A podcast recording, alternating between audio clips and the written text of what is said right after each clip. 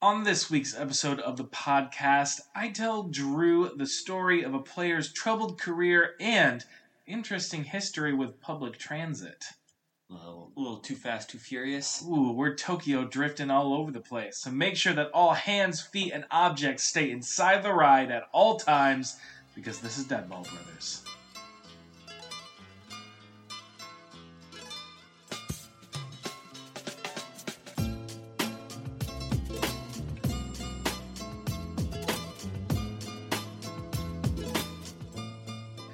Welcome to Deadball Brothers, a weekly podcast about soccer and history with a healthy, healthy dose of stupidity brought to you by Blue Wire Podcast and hosted by your favorite soccer brothers, me, everybody's most favorite soccer content person that's employed by Jimmy Conrad. Haha, suck it, Monty.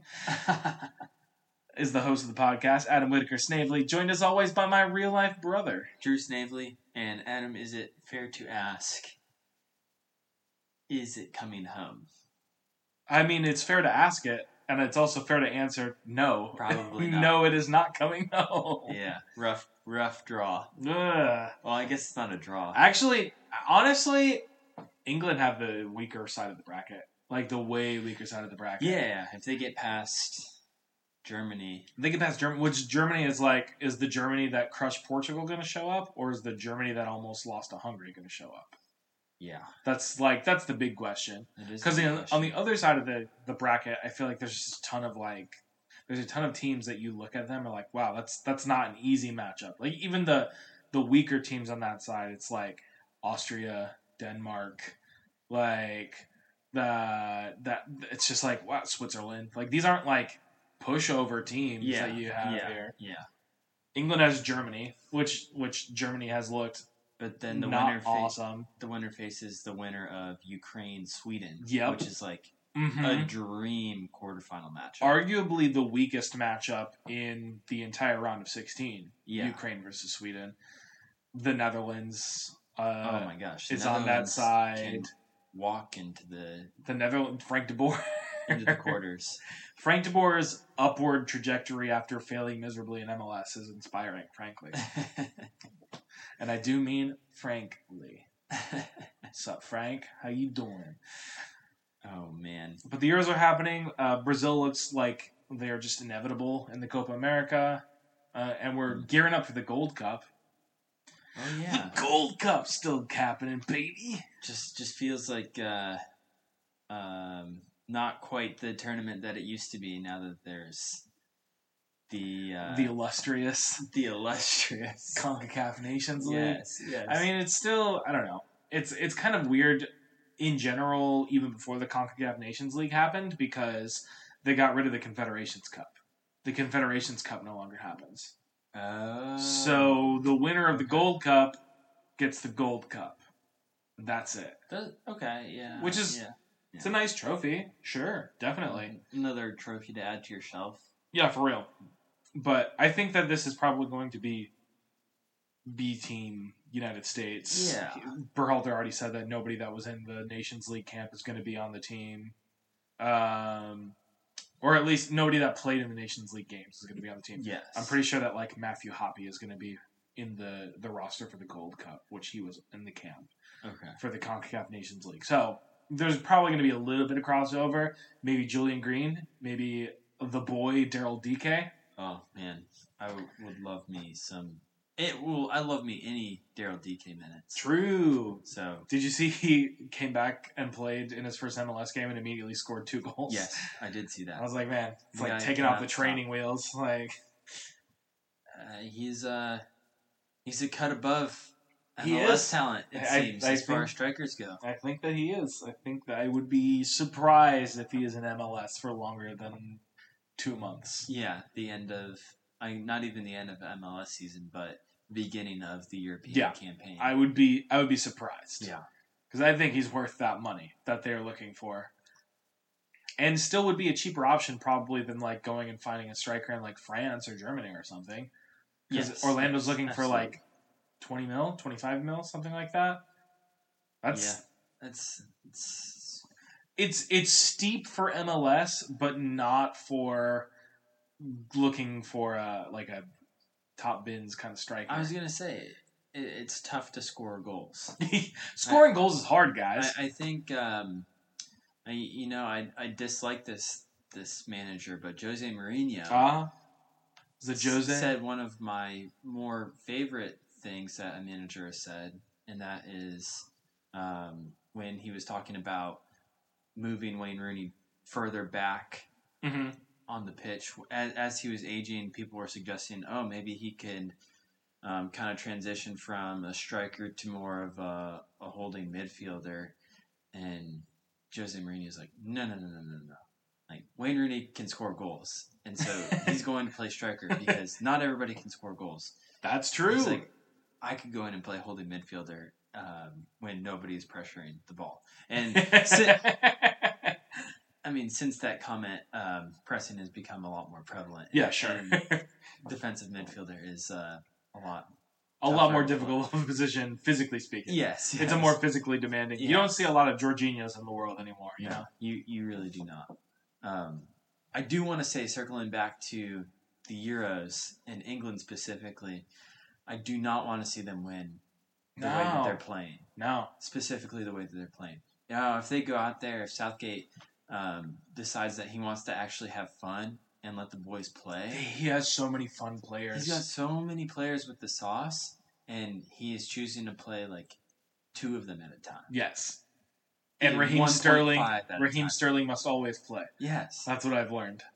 It's it's honestly it's very funny to me, and I, I said this on Twitter, but it's it's funny to think that England's round of sixteen game might be saved because Gareth Southgate was forced to rotate out Mason Mount because he had to isolate because Billy Gilmour tested positive for COVID, and because because if because if that didn't happen, he was definitely starting Mount again.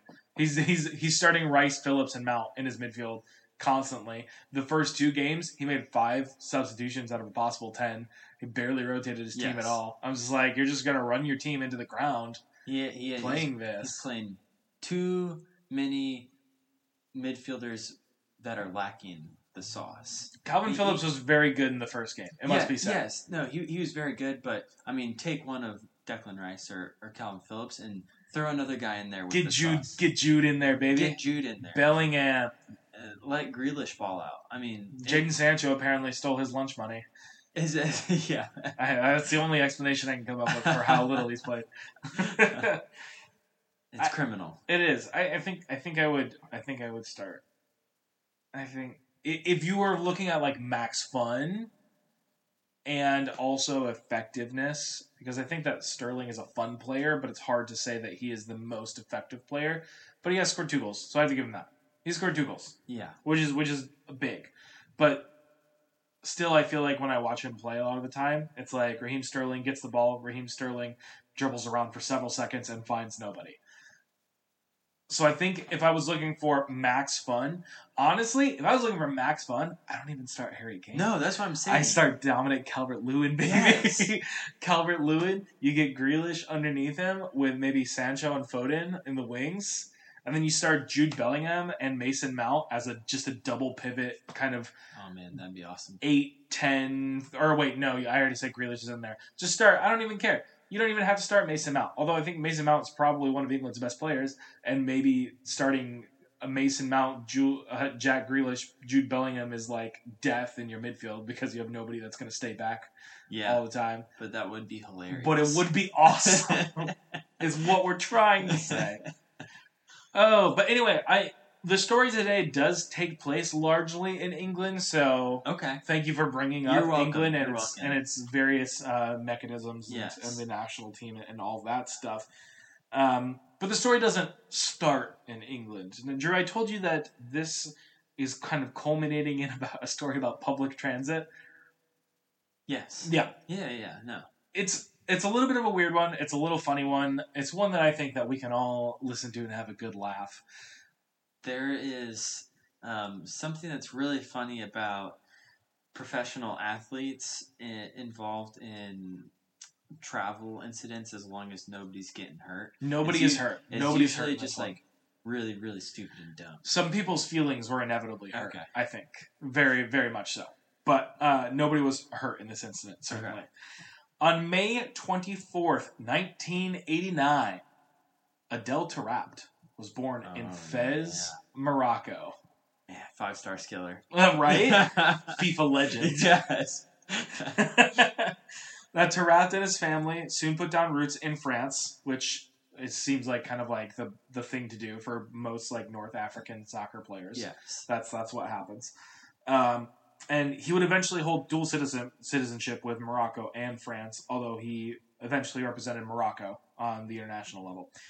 He developed talent for the game, and as a youngster, was picked up by French side Lens, which is how you pronounce lens, L E N S, Lens. Did not know that, but that I'm makes sense. Pretty sure it's Lens. Long. Lowell. Uh, he got picked up by Lyon to play in their academy, and after a couple years, even made an appearance with the first team. Look at him go, Yeah. making his professional debut at just 17 years old. Bright future. How many times have we heard it here? bright, bright future. We have a new genius. His youth exploits caught the attention of Premier League clubs, and soon enough, Taarabt signed with Tottenham. yes, he did. At the time, Spurs had just hired Arsenal scout Damien Comolli as their director of football.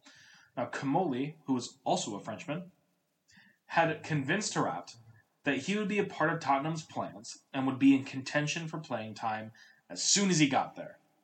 Okay. Like, Yeah. you're you're 17, 18 years old, you come to Tottenham, you're going to play here. I mean, you're I going to play for I us. feel like every every director of football or soccer uh, that is trying to secure the services of Oh, yeah. an up and coming talent Yes. is always saying, "Oh yeah, you're going to be involved Oh, right he's, away, oh he's, immediately." he's trying to secure the bag. Yeah, yeah. It's it's happening. Um, a hundred percent. The teenager liked what he heard. Yes. Uh, who would who wouldn't like what that like that statement? And he decided to make the move to England. He did also have interest from Arsenal at the time, Okay. um, but he was talking to Comolli the whole time because Comolli was a scout working for Arsenal, and then kind of that year he moved from Arsenal to Tottenham, and changed from being a scout from Arsenal to the director of football Okay. at Tottenham, which is a I mean a big Yeah. job jump. That's a pay raise. No, definitely, definitely. Um, so Comolli basically told him, "I'm moving to Tottenham. We're gonna do it at Tottenham like they did it at Arsenal. Come with me." Yeah, And so Drop said, "Yeah, absolutely. that sounds great. Why not? I don't know why you wouldn't." London's calling. Uh, his skill on the ball and in the midfield made him an eye-popping prospect, and at the time, some English papers went as far as to call him the new Zinedine Zidane, Oh yeah. which is a little bit of pressure, maybe a maybe just a tad. As we all know, Zinedine Zidane is extremely Moroccan. He is Not, Algerian, actually. is he really? Yeah, I think he's Algerian. He is his um his roots are North African. Okay. Uh, Cool. His I I don't know. I don't remember if he was born in North Africa and then moved, or if his parents moved and then he was born in France. But he is, I think it was Algerian by ethnicity. But he, he's definitely one of the North African countries. And Algeria could have had such a good team if all of their homegrown players stayed. But France ran a campaign Yes. to. This was like one of our first episodes that we talked about this. yes. because of uh, Riyad Mahrez talking Yes. about the the guy that was like saying that was talking about um, all African football fans uh, in France cheering on like African Cup of Nations teams and stuff.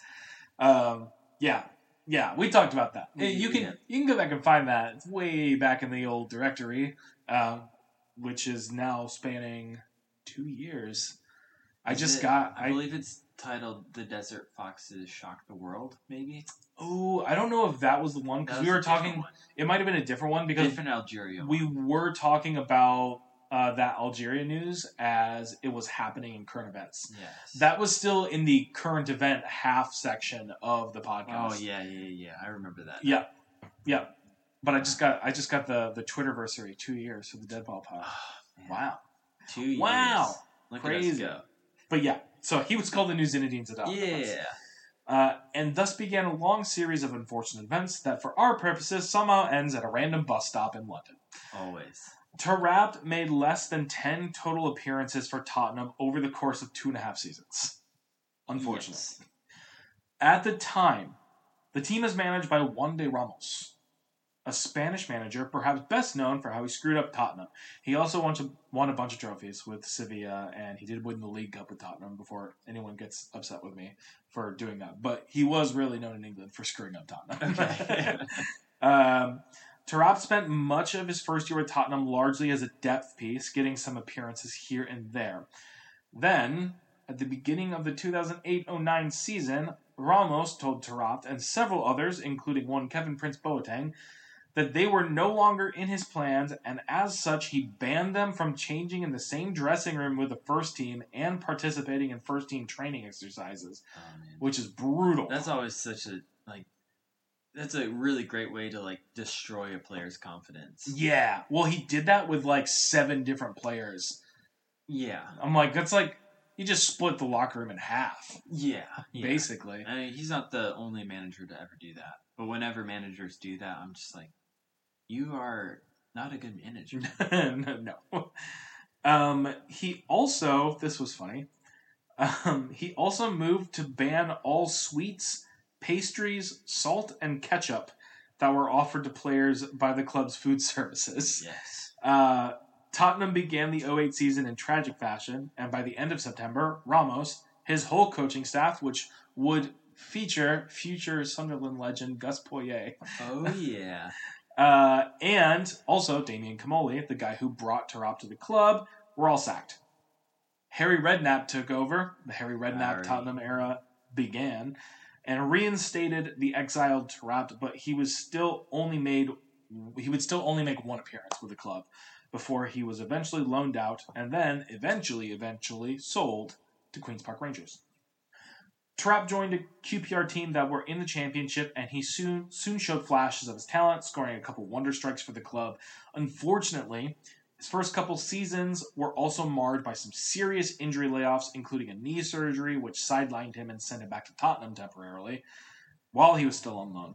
QPR wanted to sign him, and Tottenham wanted to sell him, but QPR couldn't meet their, their asking price of four and a half million pounds. Then Taarabt started talking, and you kind of get the impression. I tell all this background in this story because you get the foreshadowing of this is the type of person that we're dealing with a little bit. Yes. A little Yes. bit here. This is what he said. The big mistake was to sign for Tottenham and not go to another club when I first came over, said Taarabt, as reported by the Evening Standard. He would go on in the same interview to say that he wished he had gone to Arsenal. QPR signed Taarabt from Tottenham five months later for a reported fee of one million pounds. oh yeah. So it worked, baby. he found the buttons to push and he hammered them things. Uh, yeah, so from this we should glean that Adel Taarabt was not one to, known to hide his feelings for the benefit of others. Taarabt's first full season with QPR was actually a pretty good one, where he showed off more of his promise and made himself a useful player despite some off the field issues. There's this whole thing where he was playing for Morocco and then he got dropped from the squad or something and he vowed never to play internationally again. And then like four months later they called him up and he's like, Yeah, okay, I'll go. and and his coach, uh, his coach at QPR was like, I don't know what's going on, but you should not behave this irrationally. Like I'm keeping an eye on you, basically. yeah. It was a whole it was a it was a weird thing. But that season with QPR, he scored 19 goals and went so far as to become captain of the QPR side. Which is pretty big, considering this is still only like a 22 year old Yeah, at this point. very young. He's still still a really young guy. Uh, QPR would actually win promotion to the Premier League that year. It appeared that Adel Taarabt, the Revenge Tour, was in full effect Yes. as he would make his triumphant return to the same league as Tottenham as captain of QPR. That changed very, very quickly when QPR signed Joey Barton and immediately installed him as captain. Yeah. Let's go, Joey Barton! He's just one of those guys where uh, when they when they bring him in, one of his transfer demands is I'm going to be captain Oh, of dude, this team. I said it, it has the, the biggest newly promoted club energy of like two decades almost of Yeah. just like I'm a newly promoted club. Who who should I sign? Joey Barton. Joey Barton's gonna hold this team together. Good plan. At the same time as all that was happening, Taarabt was being talked about as a potential transfer target for clubs like PSG and Napoli, and it all made Taarabt a bit more of an unsettled presence around the club yet again. Taarabt's play subsequently suffered, and he was prone to frequent outbursts and angry dust ups, which again is something that probably isn't helped by the fact that Joey Barton is the captain Yes, of your club. yes. Like Joey Barton is like the least settled person in the world. Yes. This all leads us to October 2nd, 2011. 10 years ago now. Ten years. Almost ago, almost in almost, October. Yeah, 10 years in 10 years in October. In a game against Fulham at Craven Cottage. A game where QPR were bad and then somehow they got even worse. and Taarabt decided that he didn't feel like being part of the game anymore. oh yes. So he left. oh yeah. What what better way to make a statement that you're displeased? Poof. Just walk off the field. Just done. Or so was it in the middle of a match or was it at halftime? Like what's what's the deal? I'm glad you asked Yes. because I'll tell you right after the break. And we are back for the second half of this episode. And Adam, before we get into Taarabt leaving in the middle of a match against Fulham at Craven Cottage, Yep. I have to say, every time I think about Queens Park Ra- Ra- Rangers now, Queens Park Ragers. I can only in my head I can only think of Queens Park Raisins because when when Louis Van Gaal was manager for Manchester United, Uh huh. Manchester United was about to play QPR, and he was talking about them and called them Queens Park Raisins. and so every time you've said Queens Park Rangers, I almost said Queens Park Raisins when I was trying to say Queens Park Rangers because it, my mind is just programmed to say Queens Park Raisins. Well, Drew, to prevent that, we can just refer to them as QPR, from here on out. Yeah, yeah, yeah. Uh, and second of all, that's probably a better association for QPR than I have because I just immediately think about Geoff Cameron, Ah, and it's not happy thoughts. jaw. They're not. They're not happy thoughts. So, we've got a game between QPR and Full in 2011, which means these lineups gave me all sorts of nostalgia. Let me read off some names for you because these people all started this game. We got Mark Schwarzer in goal. Oh yeah. We got John Arne Riise. We've got Bobby Zamora, Andy Johnson, Moussa Dembele, and one Mr. Clinton Drew Dempsey of Nacogdoches, Texas, all playing for Fulham. Oh, QPR, yeah. on the other hand, we're starting to wrap Joey Barton, Shaun Wright Phillips, and Anton Ferdinand, in addition to one Paddy Kenny in goal. Wow. A lot of names. Some legends. A lot of legends. Maybe not legends in the way that a legend really is, but legends in my in my mind. Yes, yes, absolutely. For sure, for sure. Also, I didn't realize that Clint Dempsey's middle name was Drew until I looked it up specifically for this. yeah. Congratu- congratulations on that. I'm kind of still taken aback by that because I didn't know that either, and that seems like a fact that I would know. Yeah, shouts out to Wikipedia on that one because I just looked it up real, real quick and I was like, "What's his middle name?" Drew. honestly, Nice. I, I don't love the middle name Drew. I don't know why people would give somebody their their flesh and blood or their adoptive blood the name the middle name Drew. It's is it is it the one syllable thing that throws you off? I don't know because there are a lot of really good one syllable middle names. Hmm. I just feel like Drew's not the best middle name. I I, feel like- Andrew is a better middle name than Drew is. I feel like the uh, some variety of syllables is good, and it makes it a little bit weirder when he goes by Clint. Clint Drew Dempsey Yeah, sounds weird, I also think that as opposed to like your name, which your real first name is Andrew, yes, and your middle name is Jeremiah. yes, and that Shouts out to Jeremiah. Yeah. When people ask me my full name, I don't say Drew Jeremiah Snavely. I say Yeah. Andrew Jeremiah Snavely because it flows better. it does flow better. Must be said. I I'm also team uh, anti first names for the middle name. Ah, okay, that makes more sense. So maybe that I mean I know Jeremiah can be a, a first name, but it's it's more uncommon. It's more uncommon now, I would Uh, definitely yeah. say. It was probably a little bit more common. And also more common depending on what circles you run in, slash what ethnicity you are. It's probably a lot more common if you're Jewish and you have a lot of Jewish friends. Yeah. Uh, all things considered. But But anyways, but anyways, that's a little bit of a name analysis on Clint Dempsey's middle name. Hope you all enjoyed that. Clint Drew Dempsey. QPR were actually doing fairly well to start the season. All things considered, they were sitting in ninth place in the league after just being promoted, which is good. That's Yeah. a good thing. Yeah. Fulham, on the other hand, were not very good. They were in the Europa League this season, which means they had done good the previous season. Yes. However, they were in the relegation zone Rough. in October. And Which I mean, still got a lot of season left to play. yeah, you still have a lot of season left to play, but it's still not like the start you want for sure. Definitely not. Uh, and also, entering the match with QPR, Fulham had drawn four games in a row, which isn't terrible, but also isn't very good when you just like, ah, okay, I need points, you know? Yeah. Um, and to add just a little bit more intrigue to the story, this was something of a derby match, as both QPR and Fulham are from West London. Yes. The more you know. the more you know. I didn't know that. I knew that they're both London based. I didn't know that they're both both West London specifically. Yeah. Because the only, because basically it's like Chelsea is in West London, and then it's a whole bunch of like low Premier League championship clubs are also in West London because that's where that's where Fulham is. That's where QPR is. I think is Watford around there too,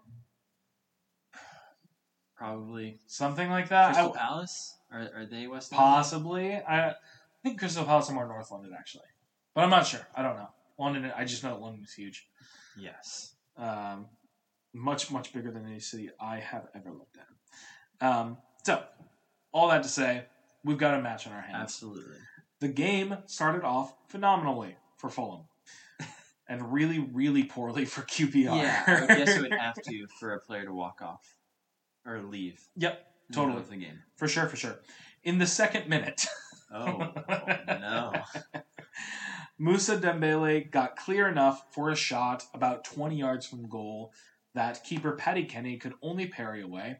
Unfortunately for Kenny, he parried it directly to Andy Johnson, with no QPR defenders bothering to track the forward crashing into the box looking for a rebound, which is something that Matt Hill drilled into all of us as forwards. As soon as somebody shoots the ball, you run as fast as you can towards the goalkeeper. Yeah. If you if you're the the reason why uh, the team scores against you, you're getting subbed off immediately. 100%. Yeah. Uh, Full stop. Uh, so so yeah, it, a very very poor start for QPR, and it almost got really really worse a minute later, um, as it was almost two 0 when a Clint Dempsey cross pinged around off several bodies in the box and nearly went in. It was very very sloppy play from QPR, all told, and they had serious issues dealing with some swift counterattacks Fulham was putting on display. The sloppiness would continue in the 19th minute when Andy Johnson flicked a hopeful ball onto no one, in absolutely no one. He was the farthest person forward. He just flicked the ball over his head. Uh, while QPR center back Fitz Hall was guarding him and Paddy Kenny coming out to meet them. Fitz Hall saw Paddy Kenny coming out and he said, Right, I'm going to shield off Andy Johnson, let my goalkeeper collect the ball. Everything is going to be Gucci. It's all going to be cool. So Gucci. Easy, easy peasy. Yes. I'm way bigger than Andy Johnson. He is way bigger than Andy Johnson. I watched the video. I can do this. Somehow, he did a really poor job of shielding Andy Johnson because Andy Johnson was much quicker than he was. And Andy Johnson just kind of steals in between the two and pokes the ball with his foot. And Paddy Kenny then just clobbers him because he's sliding in full speed to come Oh, collect right. the ball. And he gets a penalty called on him. yeah. It is the most like nothing chance. Nobody is anywhere close to this, and they still manage to give up a penalty. Brutal. Uh, very, very poorly played Yeah, from both both QPR players. It must be said. Uh, Fulham captain Danny Murphy finished it with ease, two 0 Fulham. Paddy Kenny was very nearly, very nearly made himself a hat trick of goalkeeping errors nine minutes later, when uh, he paused on the ball in possession, and Andy Johnson very nearly managed to get to him and either dispossess him or deflect his clearance into the goal. Thankfully, he managed to get rid of it and kind of avoid the Steve Clark Columbus Crew thing at MLS Cup 2015. Okay. Yeah, Um, as long as he's not swatting the ball into his own net. ooh, like shouts out Martin Dubrovka. Dubravka. What a guy. Terrible. Um, this saving face here for Kenny didn't really matter and didn't make him feel better in the 38th minute. When a nice Fulham move got Dempsey a shot in the box, Kenny made the initial save pretty well, considering he was basically at the, the penalty spot, and it was kind of at a spot where it's just like you just have to, if you if if you cough up a rebound, you cough up a rebound. Yeah, you're just yeah. trying to make the save. He made the initial save, but unfortunately, yet again, the rebound fell to Bobby Zamora, who then had a little nice pin pinpoint pullback of a pass because he was kind of at the end line at this point. And Andy Johnson, once again, Mm. was there to meet the ball. 3 nothing to Fulham banged in. without QPR really creating anything. Like, if you watch the, the highlights of this, like, QPR was not, like, they had, like, some set pieces, maybe, but they were not creating anything on the ball. That it's easily one of the most infuriating things when you're on the soccer pitch and you are an attacking player Yeah. and your team is just defending and you can't get anything going. Yep. Can't, on and the other end. it's not it- happening for you at all. There, there are a few things that make your blood boil more. It, it really, really sucks. Uh, halftime came, finally, mercifully. and here enters a pivotal figure in this tale QPR manager and funny soccer person legend, Neil Warnock. Because that Ah. who was managing QPR at the time, baby. What a guy. Neil Warnock, knowing he needed to make changes because his team sucked, his team was playing awfully.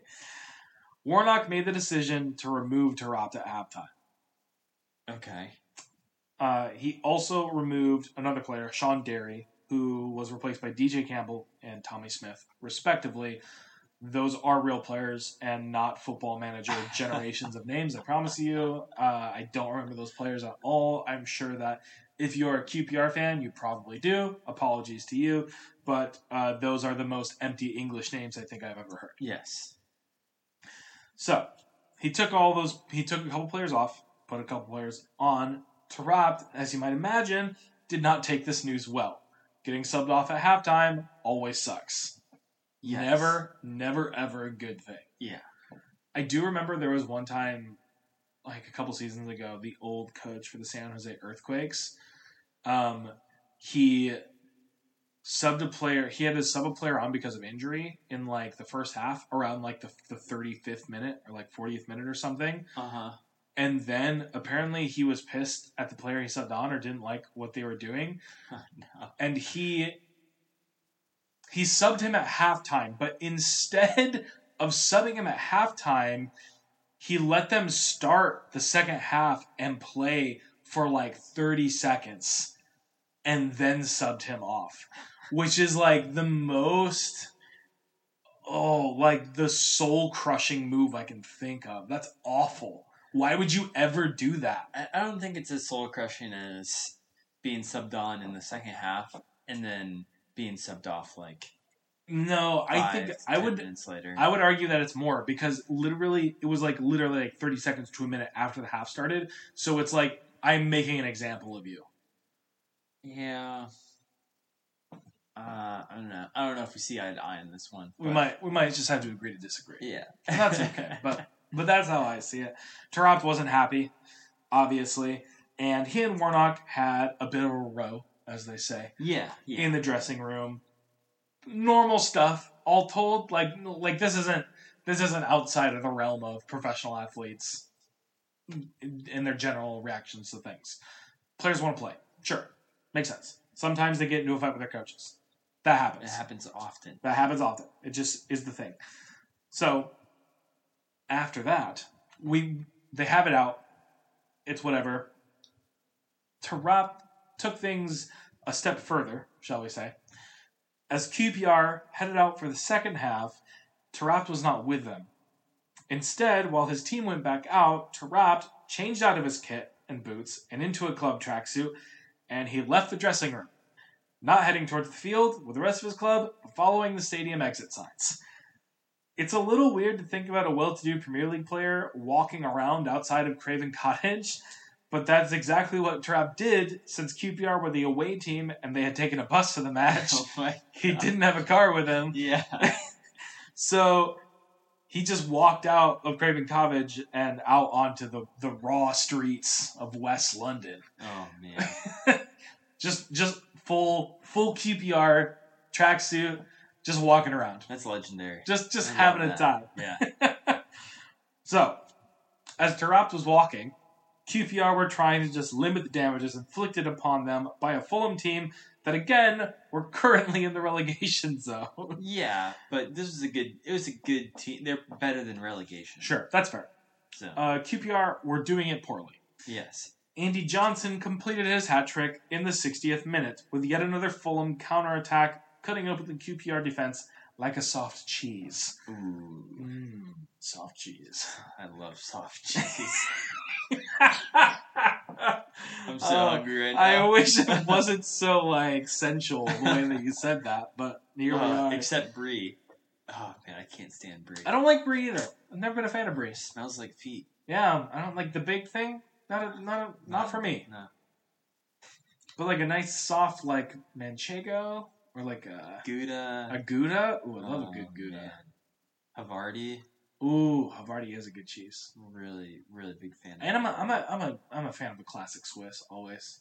I like Swiss cheese. Swiss is Swiss is a very solid cheese. It's, it's just a good cheese. It's a great cheese. Mackenzie doesn't like it. It's sad, but also not sad because I get to hog it for myself. I if we had a comment section, I'm sure there would be a lot of people upset that we are anti brie but pro Swiss. I, dude, but I am anti brie, pro Swiss, a hundred percent. Just, just absolutely. Yeah. So four 0 to Fulham. Back to the story, and it would not be the last goal they scored that day. This should be right around the time that Adel Taarabt and a couple of bodyguards he had with him arrive outside of the Crabtree Riverside Public House, an old timey Fulham pub about half a mile down the road He from went to a Craven's pub? Cottage. He he didn't go inside Ah, but he made it to the outside area of the pub. It would be a legendary story if he just like walked into a random It's like, pub watch and, and was just game. like, "Give me a pint." but no, he, he did not go into the pub. He just made it to the outside of the Crabtree pub. This is where people start to recognize him. yeah, because it's London, Yeah, yeah, England. yes. Like they know soccer players there. um, because you see, Adel Taarabt was not the only QPR associated person that left the match early. There were several QPR fans that were out and about as well uh, because their team was sucking and they didn't feel like staying at the game to watch it. yeah, Understandable.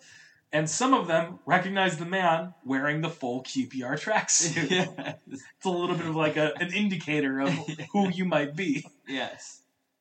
QPR fan Kerry Smith and some friends hailed Taarabt, who obliged them with a photo. It was bizarre, she told reporters. We asked him, What the hell are you doing here? And he just shrugged. I don't then, I love that. Like. Then Taarabt asked the supporters what the score was, to which they replied 4 0. But it was at that moment that cheers erupted from inside the pub because Clint Dempsey had just scored Fulham's fifth goal Oh, of the yeah. day. and they all heard it. They're all just standing outside the pub, and there's Yes. a bunch of Fulham fans in the pub cheering because they just scored their fifth goal.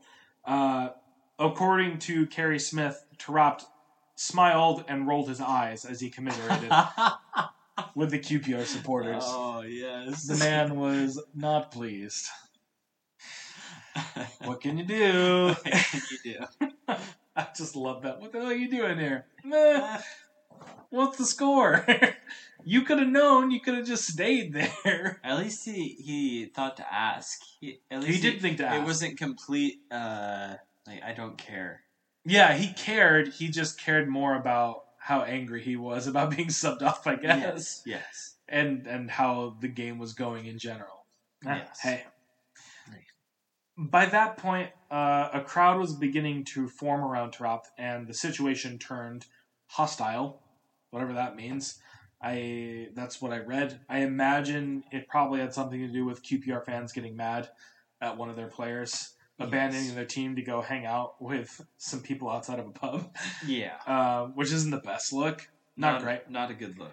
Uh, and his bodyguards booked it to a nearby bus stop, and they got on public transit, caught a bus, which they took back to Q- the QPR ground Oh because that was the easiest way to get back.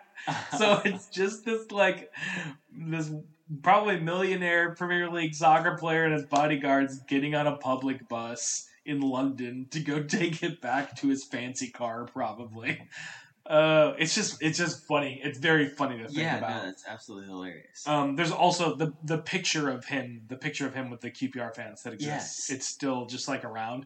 He's like, it's the. I'll, I'll I'll just look it up while I describe this for the audience. Um, he just looks bemused is the word. Like amused, but not in a haha, this is funny kind of way. yes. Amused in a way that like this is clearly a bad thing. Yeah. This But is not. care. This is not fun for me. Here's the picture. Oh yeah. Uh, yeah, like, uh, not my favorite day at this point. yeah. So yeah, Taarabt and his bodyguards took a public bus back to the QPR. Gosh, man. Uh, he was most likely on the bus then when Bobby Zamora made it six nothing to Fulham. Noise. the seventy fourth minute. It's not even to the seventy fifth minute yet, and it's six nothing. Uh, that was the last goal that Fulham scored on the day. Fortunately for QPR. Um, after the match, the picture of Taarabt surfaced on social media, uh, but Neil Warnock said he didn't know anything about that and instead praised Taarabt's fire, saying he'd rather have players who were upset about being taken off at halftime than people that weren't. Which feels like a very Neil Warnock thing to say. yes. Yes. Like I just had a fight with this kid. It was like a month later. He was like, "I think we should sell him." yeah, probably. pretty much. Um, Taarabt's teammates were less amenable, with Joey Barton in particular publicly criticizing his teammate. Among other things, he told the Rock and Roll Football Show he was told he was a genius. I've yet to see it.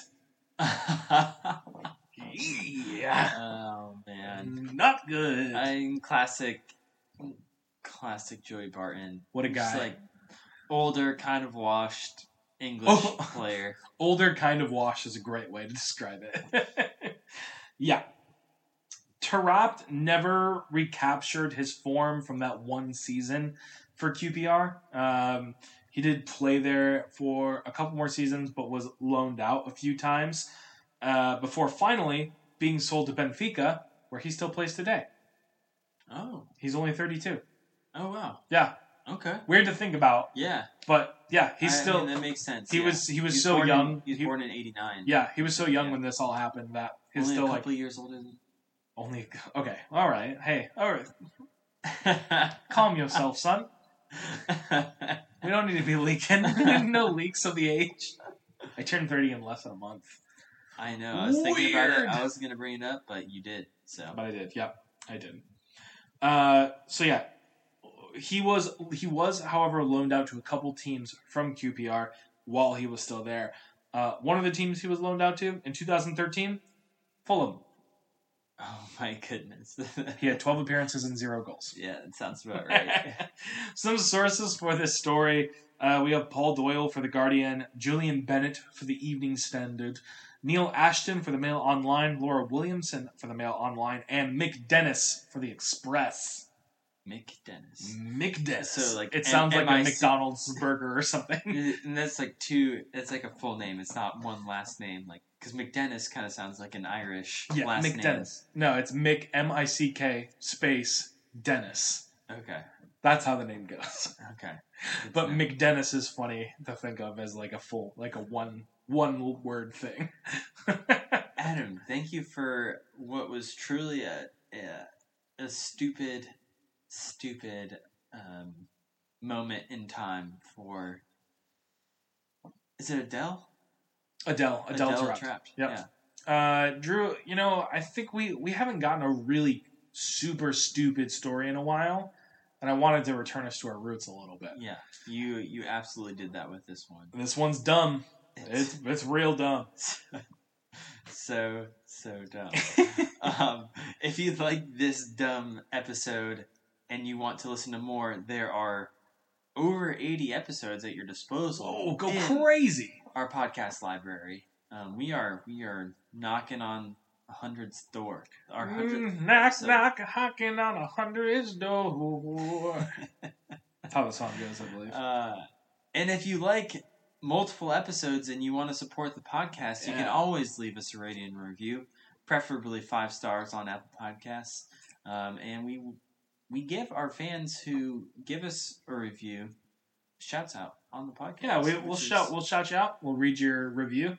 Right now, we're sitting at sixty-five Nice. reviews, so four away from Far away from the nicest. four away from when we just stop plugging Yeah, we stopped telling you to review the podcast because we just want altogether. to we just want to stay at We sixty-nine. as long maintain 69 for as long as possible. Yeah, yeah. And that's how it's going to go.